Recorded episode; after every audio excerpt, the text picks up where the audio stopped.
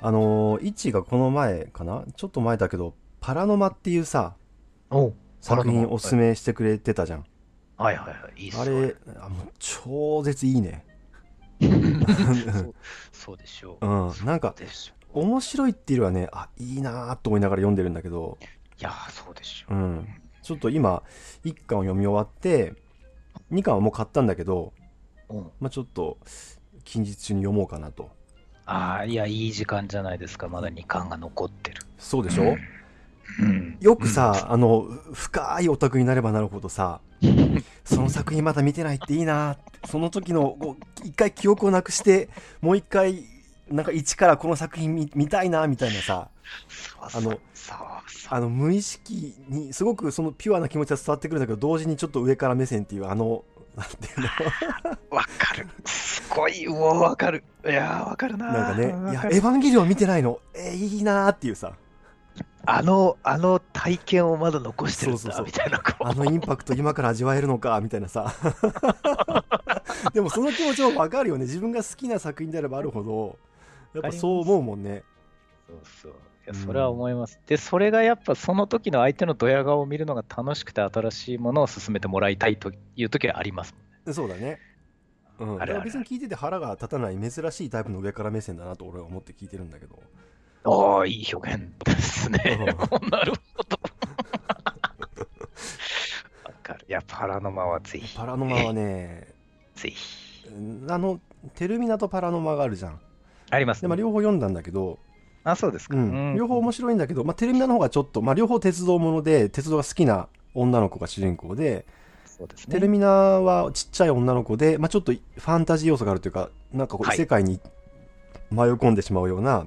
はいはい。描写があるけど、はいテレミナはもうちょっとこうリアルっていうか本当にまあ OL、まあ、20代半ばぐらいかなちょっとよくわかんないけどパラノマが、うん、パラノマが。二十歳前後かパラノマねパラノマ。の女の子20代前半ぐらいなんですかね。あれは、わかんないけど。そうね、まあ、そうか、んん働いてるっぽいから、まあ、20代前半、まあでも、ちょっと年齢が分かんないって設定になってるけどね、そうですね。うん30歳って言われても、うんって思うし、思いますね。 22、3って言われても、あまあそうかって思うし、まあ、思い漫ま画すだからね、年齢感出さないでおこうと思ったら、そうできるからね、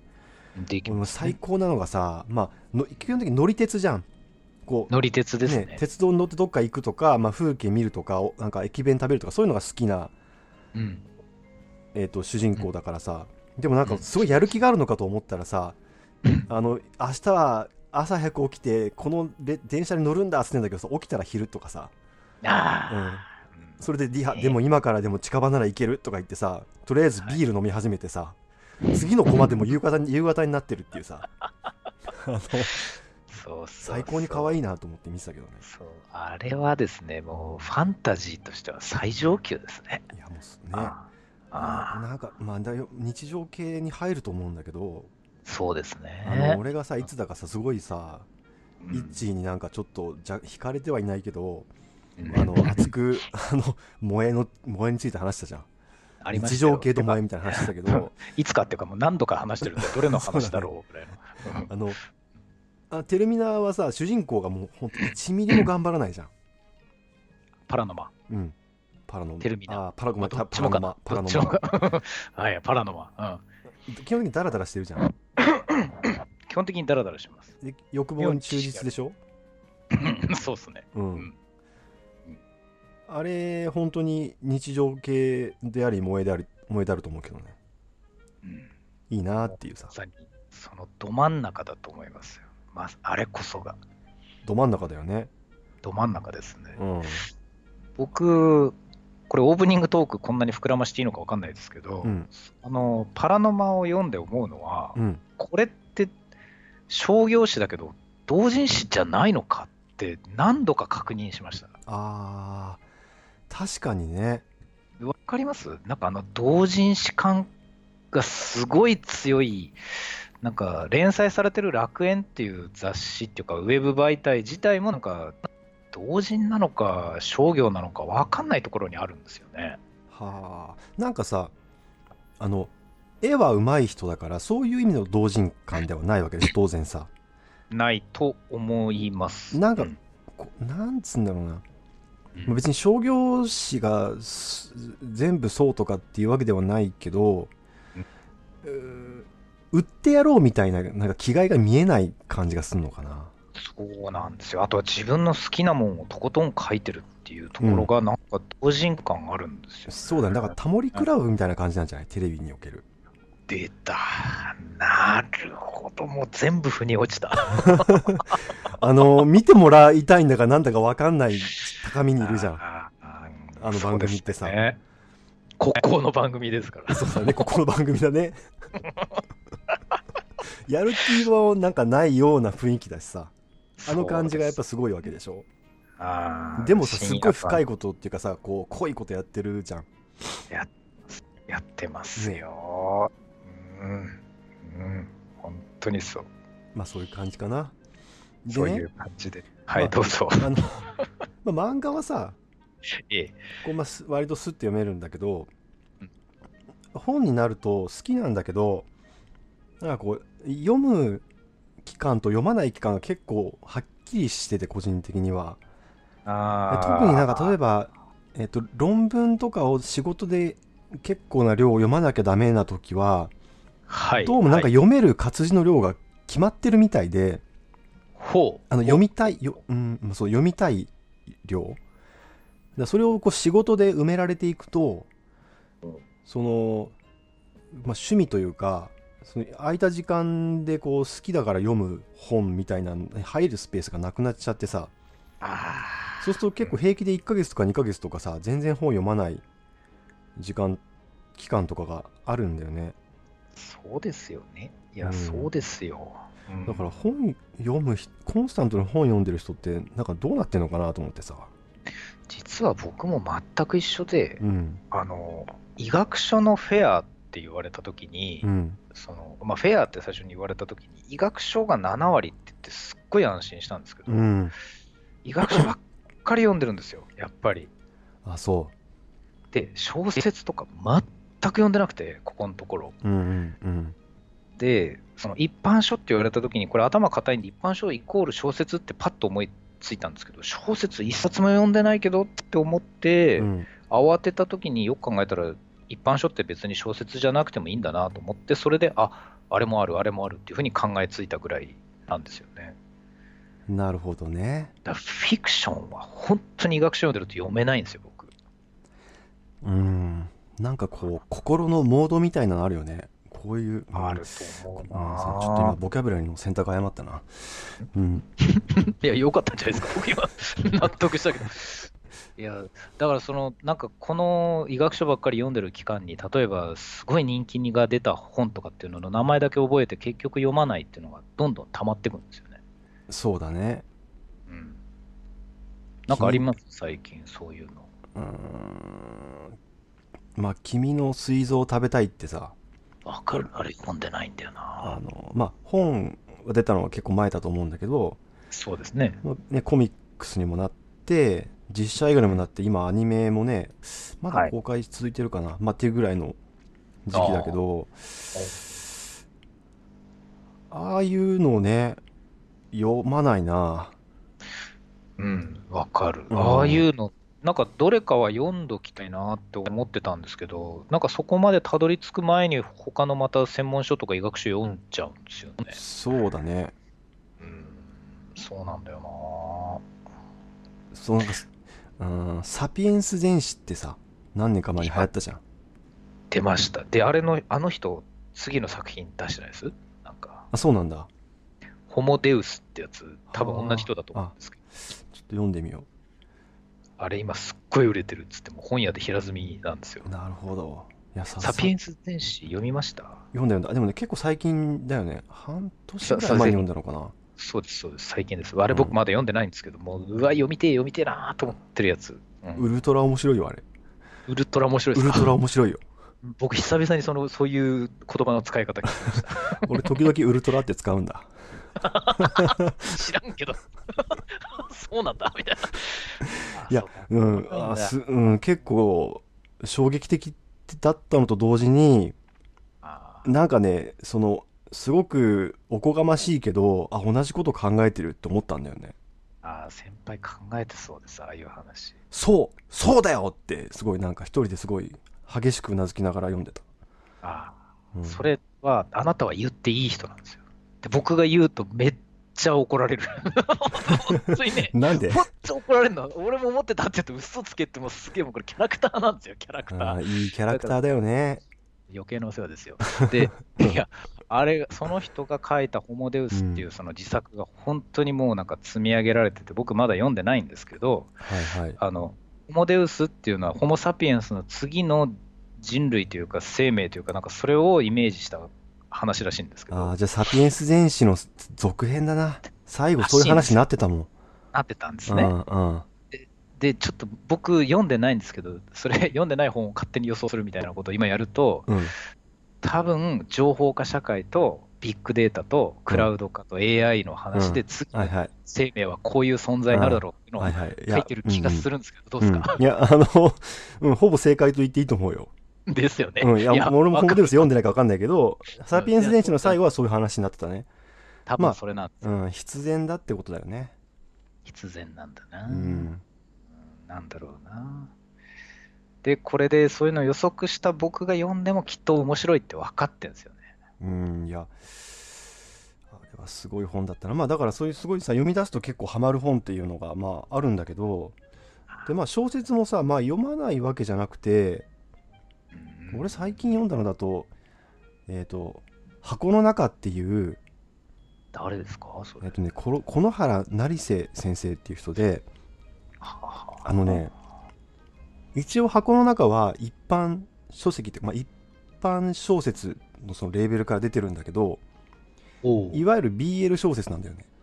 おー、へえ、そうなんだ。うん、だけど、まあ、うん文学性が高いっていうのと、まあ、BL 小説に文学しかないって言ってるわけじゃないんだけどうんうんなんかまあ文学的だっていう評価があるっていうのと、まあえー BL が好きじゃない人も読めるようなその内容になってるってことで一般のところから出てるのかな。おー、なるほどなうんる一ほど。般レーベルから出てるからといって別にその他の BL よりもレベルが高いってわけじゃないんだけど、うんえっとまあうーん入門書としては読みやすいみたいなことはあるとは思うんだよね。へでーそれでその、まあ、ちょっと知り合いのそのいわゆる不女子と言われてる人たちにはい。なんかそういうこうそういう素養がない人も読める小説ないですかねって言ったら2人に激推しされてあのふ二人2人、その時2人いたんだ。2人に同時に激推しされて、あうんじゃあ、はい、みたいな感じで。先輩、面白いこういう関係を、いいですね、羨ましいこういう関係をお持ちで、ああ、そうか、いやへうえ、ん二人、箱の中。うんあの箱って普通の箱ですかあそうそうそう。まあ、あの、うんと、刑務所の中から始まる話なんだよね。ああ、ははははは。いや、あの、まあ、BL としてどうとかっていうの全然わかんないけど、うんうんあの、普通に面白かった。ちゃんと面白かった。そういうの聞くと読みてえな。うんなんか、その、そういう、その、ニッチなところから出てくる名作みたいなのをおすすめしてくれる人っていうのがいたとして、うん。そういう本ってもう出会ったら最高だと思うんで読みたいんですよ。だからこれが一つ。そうだね。それとは、それとは別に、例えば宮部みゆきが新刊出したっつったら面白いに決まってるや読みたいっていうのが一いつや。ー、本当だな。そうそう、例えば。あとは、ううんん、と最近もう超新星っつって、例えば鏡の孤独超売れてます、本屋大賞とかってもう読めば面白いって分かってるって、これは人じゃん。っていうのをいっぱいある中で医学書読んじゃうと、それ全部後回しになっちゃうんですよ。本当にそうだね。 で、結局、パラノマ読んですげえっつってんだよ。そう。うんそまあ、最高なんだけどさ。漫画最高それねやっぱり 最高だ もんやっぱね、チャンネルが違うから読めるんだよね。なんだろうう。なんいや、でね、そそうねの本の話で言うとさ、はい例えば今言ってたようなさ、いわゆうんる自分たちのこう、まあ、日本のこの出、まあ、し小説っていうか出版業界のみ身近にあるものに加えてさ、はいはいはい例えばこう、うん、古典的な SF 作品とかもあるわけじゃん。ああでもちろんさ、日本の近代文学の古典もあるわけで、夏目漱石を筆頭にさ、そうだうんでさらにそのね、タラレバさんがさ、激推ししてるさ、あのー枕の草子とかうんそうそうそういうさ、いわゆるこ古文っていうかさ、まあ、古典があるわけだよねはいはいはい。ありますね。なんならララノベもあるわけじゃんありますよ。うん。あれ読まなきゃ。ねえでこの前さブギーポップ読まなきゃ。 そうだねあのーで哲学の本とか思想とか経済とかの古典の本もあるわけじゃんあそう。これどうしたらいいのこれどうしたらいいんだろどうしようもないのでは。 苦しんで生きるしかないのでは。うやっぱりこうねそうだね仕事辞めるしかないよねいやー、そうな本当んにでねす。いや、それでう、んこういう状態で我々も今喋ってるじゃないですかう。んで、これをおそらく見越した編集者から、なんか本一冊紹介されて、うんなんか、ショーペンハウエルの本なんですけど、ああはいはいはいはいはい突然ショーペンハウエル読んだもんねそう、うんあれ、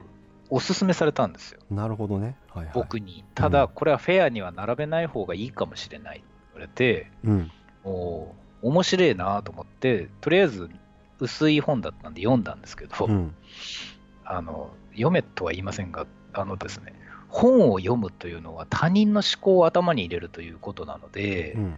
自ら試作をしなくなるから、うん本を読みすぎるお前はバカだみたいなことが延々と書いてあるんですよ。 でも、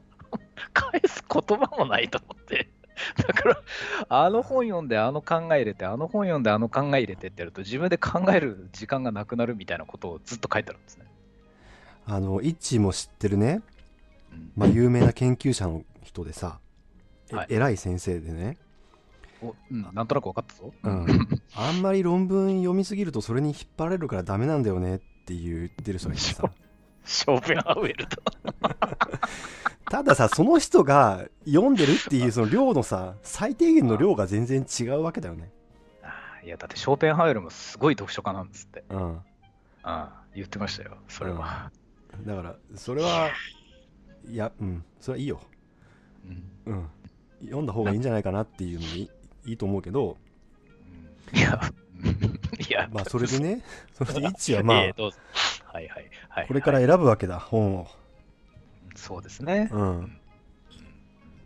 なんかどうどういう感じになっていくわけ予定としてはいや。そこ そこなんですけど、うんそうせこれが先週の続きになるんですけどね、うん僕、その50冊の後の15冊ずつ追加する池袋のフェアの話ですけど、追加で選定する上でもう自分のこうマニアックなこの順番で読めっていう上から目線の押し付けみたいなのを出すか、うんうんそれとももうちょっとオーソドックスにいやこの順番だったら普通こっち行くでしょっていう僕の気持ちを消していくかっていうので分かんなくなってきちゃって要は何を選んでも僕のドヤ顔が見えて腹立つって人もいるし あのどっち読んでもどっちかは手薄になるよなっていうのを考え始めたんですよ。その結果、うんえー知人の編集者にメールをしてですね、もうしたんですけど、はいうん僕が信用して一緒に仕事をしてすごかったと思った人たちにおすすめをさらに考えてもらうことにしました。それはじゃあこの本がいいですよとかこうこうその流れだったらこういうのありますよとかって例えば提案されてさ、はいそれはじゃあ一致が改めてそこで読んでみてあなるほどじゃあこれはいいこれはいいいいからあ入れようみたいなそういう形にするわけそうただし、うん一月15冊の全部じゃなくて、うん3冊とか、まうあ、んせいぜい5冊くらいをそうやってこういい機会だから読んでみたらってフェアの前にとかって言われた本をもう正直に入れようと、だから、うん今までの人生で読んできた本を75冊さらに追加でって言うともう完全に僕の心みたいになるんですけどもうそそんなの押し付け感強すぎて僕だったら腹立つんですよね あそそううなおんだ前読ん読んでるふりしやがってみたいな適当に75冊選んでさみたいなこれも読んだこれも読んだって言いたいだけだべっていうふうに言われるのが辛いなと思ったのでうんうんあのフェアをきっかけにぜひこうこういう読み方をしてるお前には読んでほしいっておすすめされた本なんですけど君らもどうすかみたいな感じで同時に読めませんかっていうのをちょっと入れようかなとなるほどね、それってうん僕も嬉しいし、フェアの人たちも望むところだと思ったんですよそうだね一緒に読んでみようってことだよねます。なんかその方がなんか僕が出過ぎなくていいんじゃないかなみたいなことをちょっと考えてるんですけど、まあ、まだわかんないです。どっち行くか。どうだろうななんかこう、うん、まあでもその一緒に、こう一緒にまあ勉強しようじゃないけど、一緒に楽しみましょうみたいな感じのもいいけどね。いやいや、あのですね、選ぼうと思ったらいけるんですけど、あのやっぱり医学書はだんだん僕のマニアックな方向に進んでいくんですけど、